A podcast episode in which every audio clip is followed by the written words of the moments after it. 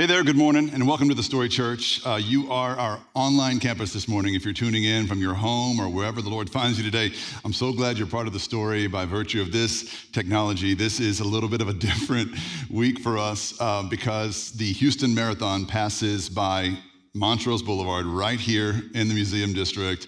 And so we're not able to open up live in the morning um, today, uh, th- this Sunday. Now we're going to be live in person over at our Timber Grove campus in the Heights a little later uh, this morning. Uh, actually, 10 o'clock this morning is the start time for that. If you want to scoot over there, if it's not 10 yet, wherever you are right now, scoot over there and see us live. Or you can join us back here in the museum district where we will gather at 6 p.m. tonight for a very special uh, worship night. So, if we're not acquainted yet, my name is Eric, and I'm the lead pastor here of the Story Church. Our mission is to inspire non religious people to follow Jesus.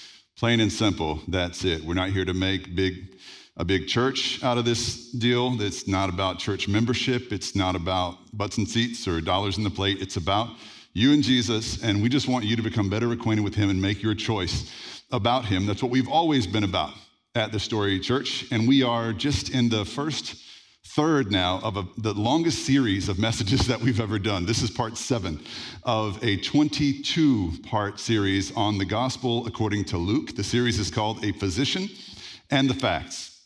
Luke was a medical doctor in the first century who wrote the Gospel of Luke and the Acts of the Apostles, both of those together, account for like 28% of, uh, of the New Testament. And so uh, he's a significant voice and someone that I think speaks directly to the heart of the skeptic, which is what we're all about at the story. So this fits, it works, and we are splitting this long series up into five volumes that cover the five big themes that play out in Luke's gospel. Today we're starting volume three. It's called Son of God, Son of Man. And in this volume of messages, we're going to be talking about what Jesus came to do for you and why it matters to us, what he came to accomplish on our behalf, and what difference it actually makes in our lives. And today we're going to be talking about something I think is near and dear to every heart. Every one of us is going to be able to relate to this uh, message because we all know what it's like to be tempted. Now, we're all probably tempted in different ways, we have different weaknesses, but when we talk about Jesus, we talk about someone who was God in the flesh, but who was tempted in every way as we are. And so when we struggle, he knows what it's like to struggle. And today we're going to see evidence of that uh, from Luke chapter 4. So why don't we get right into the first verse of Luke chapter 4, verse 1, as we talk about um, Jesus' temptation and testing in the wilderness. So this is right on the heels of his baptism. He's just been baptized in the Jordan River, and this is what happens next. Jesus full of the Holy Spirit, led, left the Jordan and was led by the Spirit into the wilderness, where for 40 days he was tempted by the devil.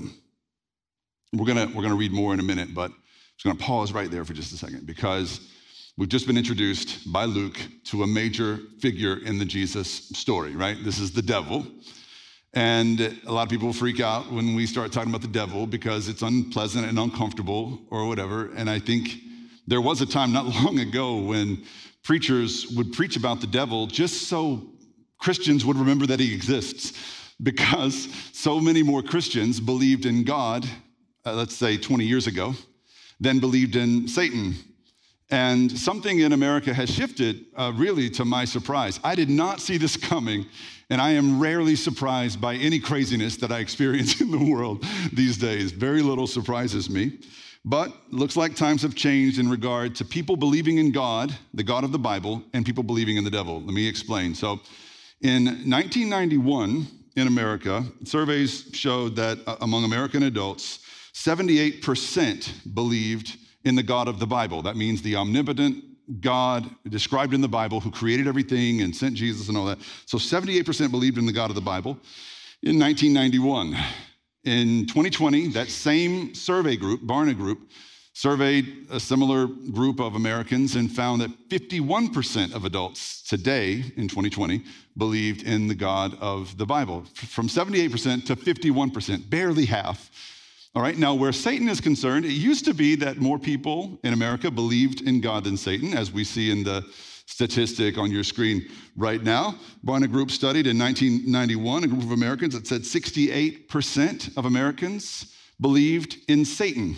And the way it was worded, they believe in Satan as a spiritual force who impacts, or a spiritual being who impacts people's lives every day. Okay? So 68% believed in 1991, and in 2020, 56% still believe. So less, but it wasn't as far of a, of a you know, decrease as Americans' belief in God has been. So in God, the number fell from 78 to 51. Belief in Satan only fell from 68 to 56 which is interesting. And if you're keeping score at home, what this means is that we live in an America now where more people believe in Satan than in the God of the Bible, which is mind blowing. But this is what the data are showing us. Now, in, in some way, I took some small, I was looking for silver lining, y'all. I found it. I think I took some small comfort in knowing that people out there still believe in Satan. and I know that's weird to hear a preacher say, but I only say that because I don't think Satan wants to be believed in. I don't think he wants to make headlines. All the stuff you know about like satanic worship in the world, the satanic panic of the 80s and 90s, that was really a bunch of like bunk, right? It's like Satan doesn't want to be in the spotlight. He doesn't want you like, uh, you know, some 1980s rock star Ozzy Osbourne biting the head off a rat on stage in worship of him. That's ridiculous. He doesn't need that from us. He doesn't need to be our God necessarily, like God is our God. He just doesn't want us to have God. He wants to put nothing in our minds. It's not that he wants to fill our minds with the worst, most awful things. And this is uh, um, where I came to this conclusion was in reading C.S. Lewis's work on demons, and it was uh, in part a fictional book called uh, The Screwtape Letters that really opened my eyes to this reality because it so resonated with my experience with how this my spiritual enemy works on me. And in this book, what you've got are two demons or angels, let's say, in Satan's army that write letters to each other and compare notes about how best to secure a human soul for hell for all eternity. So at one point, the senior angel writes to his understudy, he says, It's funny how mortals always picture us putting things into their minds. In reality, our best work is done by keeping things out. Why? Well, in another part of the book, Screwtape explains further. He says, Indeed, the safest road to hell is the gradual one, the gentle slope, soft underfoot, without sudden turnings, without milestones, without signposts. So, y'all, this is, this is all to mean that, that uh, our enemy doesn't need to trick us into doing something horrible, to murdering a bunch of people or doing something just awful. He just needs to keep us from doing and thinking and saying and proclaiming and living for good things. He doesn't need us to do awful things, He just needs us to not do or say or think good things. His goal isn't to make us radical in any direction, I don't think. I think it's just to keep us moderate, middle of the road, milk toast and safe, especially in regard to our religion. And I'm going to share one more quote. I geeked out on Screwtape this week. One more quote from Screwtape that says this perfectly. He says, If you can at, at once get him to the point of thinking that religion is all very well up to a point, you can feel quite happy about his soul. A moderated religion is as good for us, the demons, as no religion at all, and more amusing.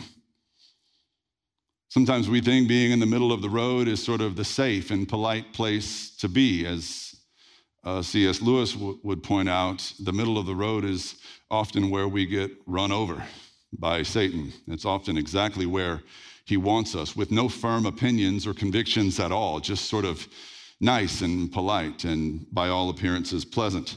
Now, to Luke and to the earliest Christians, it was tantamount that every believer understands we're fighting a spiritual war every day, that we're up against an enemy that wants to have us with him for eternity. Just like God wants to have us with him for eternity, our enemy wants to claim us and have us, and he's got a plan for us, and we should know this so that we can fight and resist him and, and cause him to flee. Now, this enemy of ours is public enemy number one and always has been, according to Scripture. Elsewhere in the Bible, this enemy of ours is described or called Satan.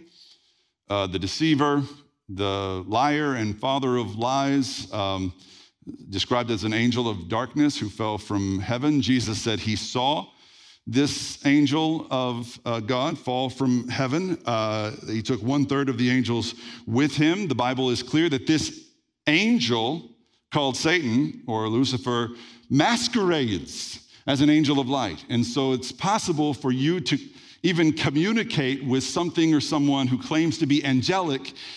And if you're not grounded in the word, you're going to be fooled. You could be fooled by an angel of darkness that's masquerading. And I, I, I got to tell you, it happens. It happens maybe more than you would think. And in my line of work, I'm privy to this sort of thing more often than the average person. I get that. But I just want you to know that this is real, this spiritual masquerade that our enemy puts on and uh, fools people who are unsuspecting, all right? Now, it's not just these other people in the Bible that talk a lot about the devil. I think a lot of people think that's just in the crazy parts of the Bible, Revelation or Daniel or whatever. It's like, no, the one person who talked more about Satan than any other person in the Bible was Jesus. Jesus talked about Satan with regularity. Jesus talked to Satan and his demons with some regularity. And in one of those conversations is the passage we're exploring um, today. So let's continue reading Luke chapter 4, verses 2 through 4. Uh, he ate nothing during those days, and at the end of them, Jesus was hungry. And the devil said to him, If you are the Son of God, tell this stone to become bread. And Jesus answered, It is written, Man shall not live on bread alone. This is the first of three tests or temptations that the enemy uh, came at Jesus with. And it should come as no surprise to us that in the moment Jesus was hungry, the enemy came to him with a test of his appetite. This is just enemy 101. This is what Satan does the most. When you have a weakness, he knows it and he's going to test it, especially a weakness in your flesh like hunger. So, first and foremost, the enemy will test your appetites. It's the simplest way for him to get you because when he, when he gets you in the flesh, it's like your heart and soul and mind come along with it for free. Jesus said, where your, where your treasure is, there your heart will go also. I think there's a, a message for us there to guard our flesh, guard what we treasure. Be careful with how uh, our fleshly weakness makes us susceptible to the attacks of the enemy, right? So when he perceives an opening, he will relentlessly pursue that specific opening. If you have a weakness for food or you're hungry, he'll put food in your path. If you have a problem with Drinking, he'll, he'll put drink in front of you whenever is most opportune. If you have a weakness where it comes to sexual temptation, he's going to tempt you in that regard. And Lord, he can do that in a thousand different ways now. Thank you, internet, and you know all the pornography that's readily available at the click of a mouse or what have you on our on our smartphones. He's going to test you where you're weak in your flesh and all kinds of bodily comforts. If the enemy can enslave your flesh, he gets the rest of you for free. So, what is our hope here? What's the solution? Well, the, the Bible says that the way to combat this attack of the enemy is to be self controlled, to have self control, uh, to be self restrained, to be disciplined one way that we discipline ourselves in the flesh is by fasting for certain periods of time, fasting from food, fasting from drink, fasting from sex, fasting from other, you know, comforts and things like that that get us out of that uh, lazy flesh mentality. And the, the, the way that the New Testament puts it is in doing that, we, we don't give the devil a foothold. So, Paul in, in Ephesians 4 says to watch out for sins of the flesh. In, in this case, he's talking about anger and angry outbursts. He said, if you can resist the sin of the flesh, you will not give the devil a foothold in your heart, in your life. And so, being disciplined in the flesh is a critical part of our fight against this enemy. A few years ago, there was um, a study, or not really a study, it was a, the result of a study, but the videos that came out were called the marshmallow experiments. And I've talked about this test a number of times. I found it amusing. But something else struck me about these tests this week. I'm going to talk about it in a minute. But in case you missed it, these marshmallow tests went viral where four year old children were tested by their parents or their teachers.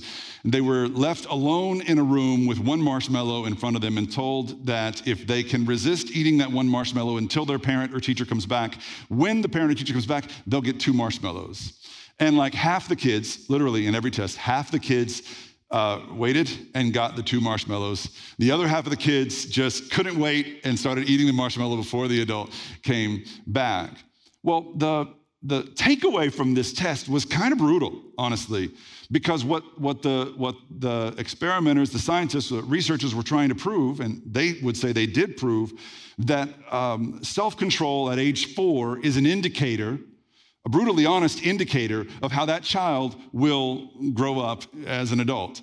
So, if that child could resist eating that one marshmallow in his or her childhood at age four, it's very likely that child's gonna do better in school, gonna do better when it comes to resisting addictions and unhealthy attachments, and do better in relationships, and just do better at life. And of course, the other side of that coin is when you're watching this sweet, impulsive four year old take the one marshmallow and be helpless in its presence and eat it without waiting, what you're basically seeing is a, is a loser in the making. You're, you're seeing a four-year-old that's inevitably gonna grow up and become an overeater and or an underachiever, and there's really no hope for this kid. He is who he is. It's locked in. It's encoded in his DNA. It's, it's, it's, it's, it's his algorithm.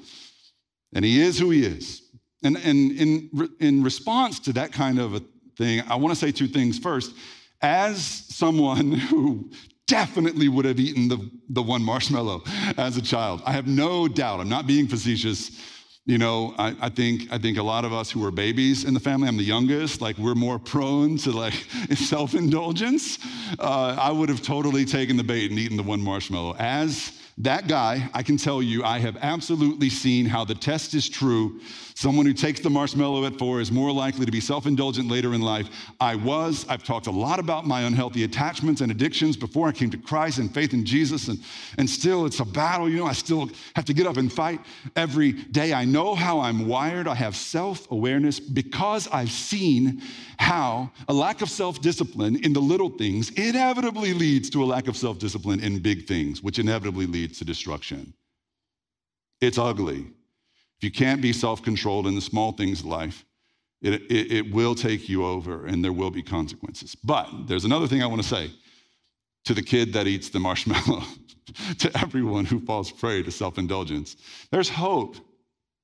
You're not a slave to your genetic coding. You're not a slave to your past or to your tendencies or propensities. You are not what you've done in the past. You certainly are not identified in, in God's eyes by your weaknesses, all right? There's hope because in Christ we're made new. When we come to faith in Jesus Christ, we become a new creation. So there's hope for the four year old marshmallow eaters in the world in Christ. There's hope for the 24 year old you know porn addict or for the 34 year old adderall junkie or the 44 year old you know uh, alcoholic or overeater the 54 year old 64 year old seven there's hope for us all in christ. We don't have to be slaves to those addictions and indulgences. Your, your character flaws are not inescapable.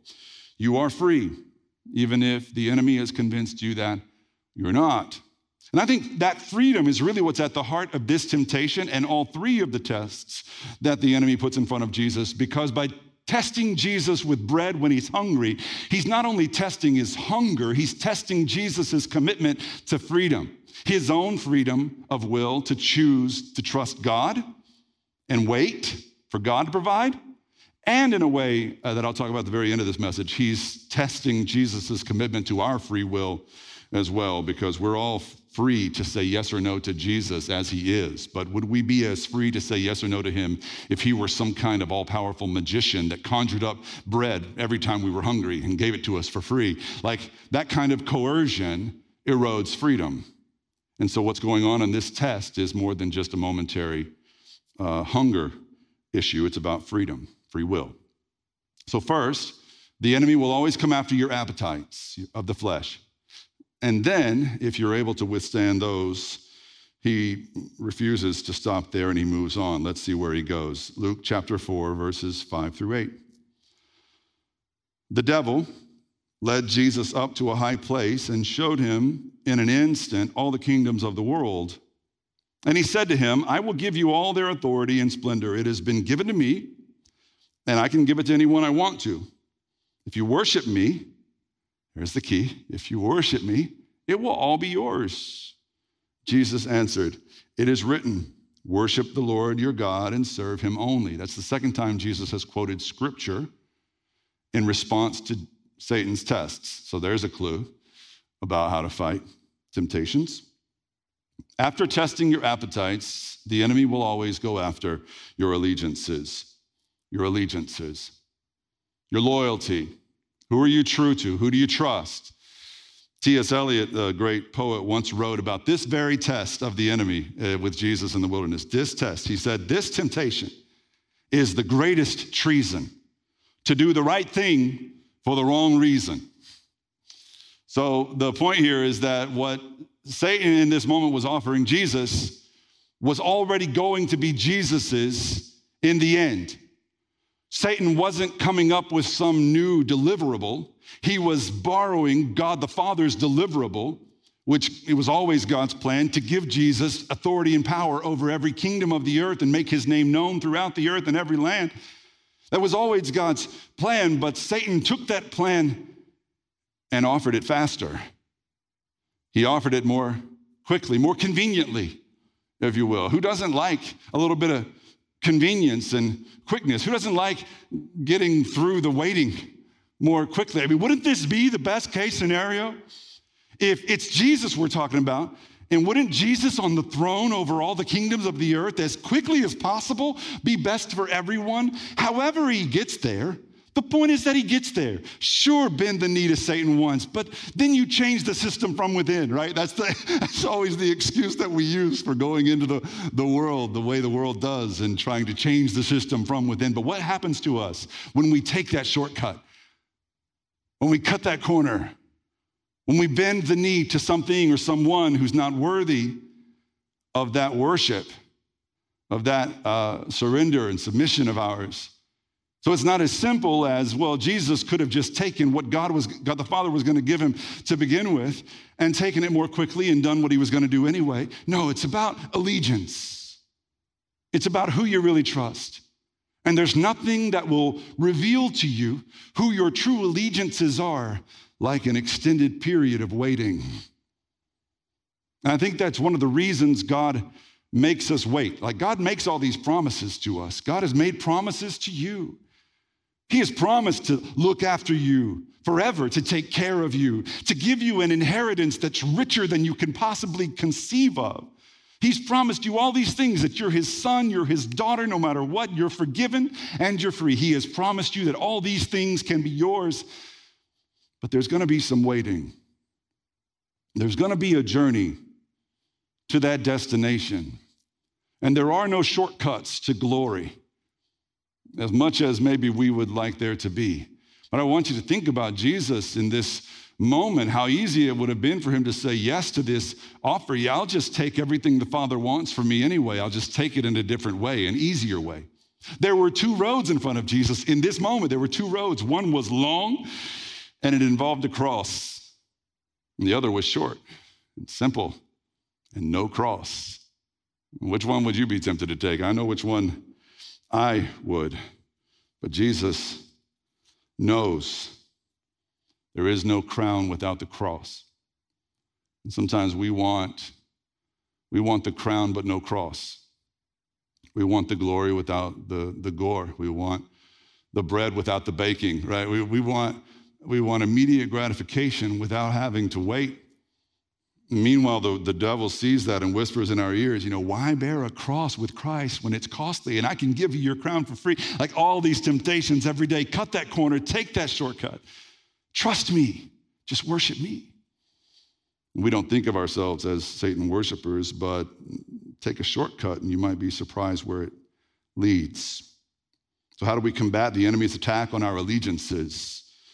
Well, uh, clearly, it's by worshiping and submitting to God alone, right? Jesus' own brother, James, wrote, Submit yourself to God. Resist the devil, in other words, by submitting yourself to God. Resist the devil, and he will flee from you. There is power over these temptations, power over the tempter that you can claim, but it's only power that you claim whenever you surrender yourself to God. And I hope we're taking notes again about how important it is as someone surrendering to God for you to be in the Word daily, to know how to come back at the enemy whenever he tempts you, whether it's in the flesh or in your spirit, whether it's with you know these appetites or the allegiances uh, that we've talked about so far. There's one more temptation that the, that the devil throws in front of Jesus.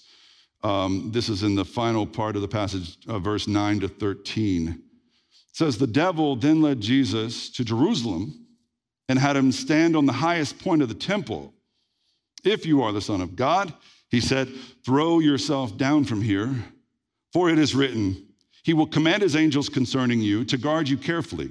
They will lift you up in their hands so that you will not strike your foot against a stone.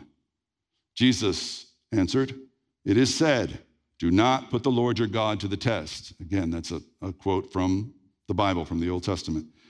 When the devil had finished all this tempting, he left him until an opportune time. So, after testing our appetites, and testing our allegiances, the devil will then come after our assumptions. Our assumptions. What I mean with this uh, is that he will then attack our most deeply held beliefs now, these aren't necessarily religious beliefs, these are just the core convictions on which we stand and by which we walk in the world every day. Just the things we assume to be true, our, our most foundational um, beliefs, and, and, that we hang our hats on, our understanding of truth. Now, it, it takes a lot of nerve, I think, to quote scripture to Jesus. but that's exactly what Satan does here in this third temptation. He didn't in the first two. Only Jesus quotes from the Bible in the first two, but in the third one, Satan quotes from Psalm 91. He quotes it to Jesus. And this, I think, should be a warning to us all to not be deceived when scriptures are twisted. But here's the, here's the risk that we run when we're middle of the road kind of people who never want to offend and just want to live a nice life, we won't be dwelling in the word daily or even just enough in the word to be able to discern a truth from the lie, the true scripture from a twisted one.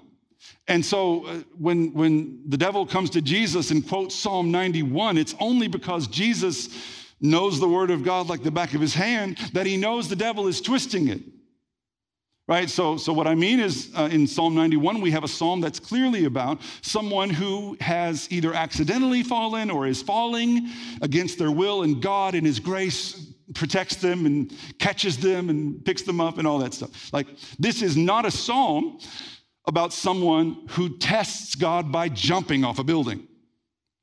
But Satan takes the psalm, takes the good idea of the psalm, and, and twists it just a little bit to make it sound like you know, Jesus should jump off this building and, and prove to the whole world that God is going to take special care of him.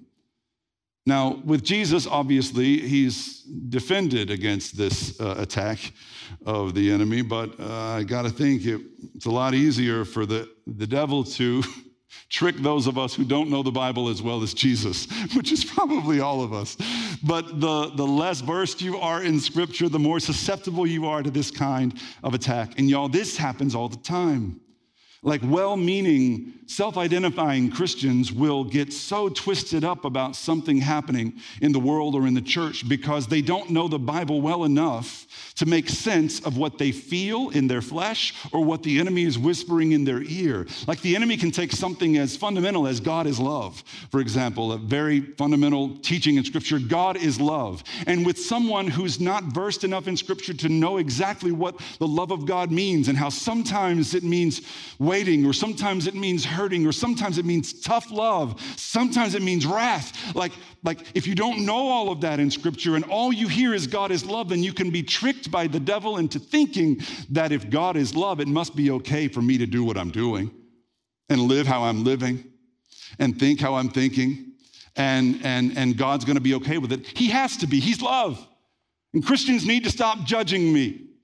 Churches need to stop coming down on me and telling me how to live my life because God is love. And so He loves me the same, no matter what I'm doing in my flesh or what I'm doing with my life. That's not a biblical message necessarily, but it's so easy to get twisted and confused. And if you're not doing your homework, you know, another, another way to think about this is God is love, so uh, how could He send someone to hell? God is love, so there is no hell. Like the, these kinds of deceptions are so easy to creep into our, to our mindset if we're not reading and studying and versed in the Word of God ourselves. Of course, Jesus was, and that's what allowed him to respond the way that he did. It is said, Do not tempt or test the Lord your God. Do not put the Lord your God to the test. Because Jesus knew exactly what Satan was up to because of his intimate awareness of Scripture. So that's how we resist this particular temptation. Peter put it this way He said, Be alert and of sober mind. Have a sober mind, have awareness that what you're hearing doesn't always compute to how it feels or how it sounds. He says, The enemy's prowling around like a roaring lion looking for someone to devour. Sometimes the nicest and sweetest ideas or thoughts or new teachings or new insights that, that take tried and true historic Christian doctrines and teachings and twist them just a little bit. Sometimes it's too nice to be true. And if it sounds too nice to be true, it probably is. Okay, so that's what being alert and of sober mind means. We have to test everything we hear people saying, whether they're politicians or preachers or anyone trying to influence us, against what the Word of God actually says. So, when we talk about this enemy of ours and how he works on us, it's important to know he, he comes at us with a multi pronged attack. This is a multi front war that we're in. We have to guard not only our appetites, but also our, our allegiances and our assumptions, right? Um, because, because he's going to try to find our uh, susceptibilities and our weaknesses. And to fend off his attacks, we have to be patient, we have to be self controlled, we have to have a sober mind. But as we've seen today, what we all need is more time in the Word to keep us grounded and firm in our beliefs. Now, the reason is because Christianity is hard. Life with Jesus is going to present you with seasons of struggle and testing Jesus himself walked through the fire of the test to show us that it's normal. It should be expected. It's part of the journey. Like the, the, the glory that awaits us can only be attained through the testing in the wilderness, through the carrying of the cross, through dying to ourselves. Then we'll be raised in glory. And so when you go through seasons that feel dry, that leave you feeling empty or hungry, that leave you feeling unfulfilled, that leave you feeling tested. No, you're on the right path. You're on the Jesus path. And all there is to do is trust Him all the more. Trust in His promises. Wait on the Lord. Dwell in the Word. And let Him take you through every season of testing, every trial. Because uh, without that, testing and training, what we'll end up with is a faith that's so fickle that when we struggle, we'll walk away, which I believe is what happens all the time when Christians walk away, or sometimes when Christians say they need to deconstruct or they need to um, find a new path. I've seen it a lot, a lot of times, not all the time, y'all, but a lot of times it's because they were raised to believe or brought up to believe that following Jesus is easy, and then they found out that it's not. G.K. Chesterton, the great British theologian, put it this way He said, The Christian ideal has not been tried and found wanting, it's been found difficult and left untried. I think this is important for all of us to remember. The difficulty is part of it. It's not the exception, it's the rule, but it's a road that leads to the glory of God. So when your walk with Christ feels like a test, feels like a, like, like a cross, just know that your crown is still waiting for you. Hold on, hang in there, wait on God, and dwell in the Word. Now, the risk for us all is if we if we don't do that, if we get impatient, if we start to to react, you know, out of our feelings instead of trusting in the Lord, if we start taking the devil's deals of convenience and shortcuts, what we might end up with is a desire for a savior who sounds and looks a lot like the kind of savior that Satan was tempting Jesus with. Like G- Satan's offer to Satan, Satan's offer to Jesus was, I will make you a savior my way. I will make you a savior who produces results on demand. I will make you a savior who can't be resisted, who can't be told no, because who would say no to a savior who gives them the bread that they need for free every day? Who would say no to a savior who puts on a light show in the sky or who proves this miraculous power of God every day? Who could say no to that? That was Satan's offer. On the surface level, it doesn't seem that bad. But such a savior does has no patience for the process required for love. Such a Savior would have no room for freedom. Such a Savior would have no willingness to let us choose to love Him, yes or no. But if we're not careful, y'all, it can be so easy to become enamored with, a, with an authoritarian, totalitarian, being over us that makes us feel comfortable, that makes us feel good, that makes us feel safe. This is the only explanation I can think of for humanity's repeated return to being enamored with big governments and like the, the totalitarian kind of governmental structures that give people what they want on demand. Just feed me, Mr. Government, you know, feed me keep me safe, protect me. Here, you can control me if you want to. Here's my freedom, but by all means, make me comfortable. And every time, every few generations, we fall into that sort of totalitarian government, uh, being enamored with that. And every time it ends up with more corruption, more violence, more depravity. And it's like we act surprised every time. I've heard people say that religion has killed more people than any other force in the world. I beg to differ. Big, oversized governments have killed tens, dozens, hundreds of times more people than any other institution the world has ever seen, and yet we continue to flock back to it. Take care of us, protect us, feed us. Here's our freedom in exchange. And it never ends well. That's not the kind of relationship God has created us for. That's not the kind of lordship He wants over us. That's why He refuses to dazzle us into submission. That's why He refuses to uh, cut our waiting short and perform on demand so that He can have our wow and our awe and even our fear. It's not what He wants, He wants our love. And love takes time. Love takes trust. Most of all, love takes freedom. That, I believe, is why Jesus said no to the shortcuts Satan offered him for the sake of freedom, your freedom and mine. And it's the same reason why I hope you will choose to say no to the shortcuts that your enemy will put in front of you inevitably, the shortcuts that put in premature end to your struggle or an end to your trial, the shortcuts that are the easy way out. It's rarely the road to glory. Choose instead the harder, longer path. Choose the cross as you wait for your crown, and you will see glory. That's the promise of God. We will all see his glory in its fullness, and we will be his daughters and his sons forever in his kingdom if we choose to wait on him, dwell in him, and worship Him and Him alone. Let's pray.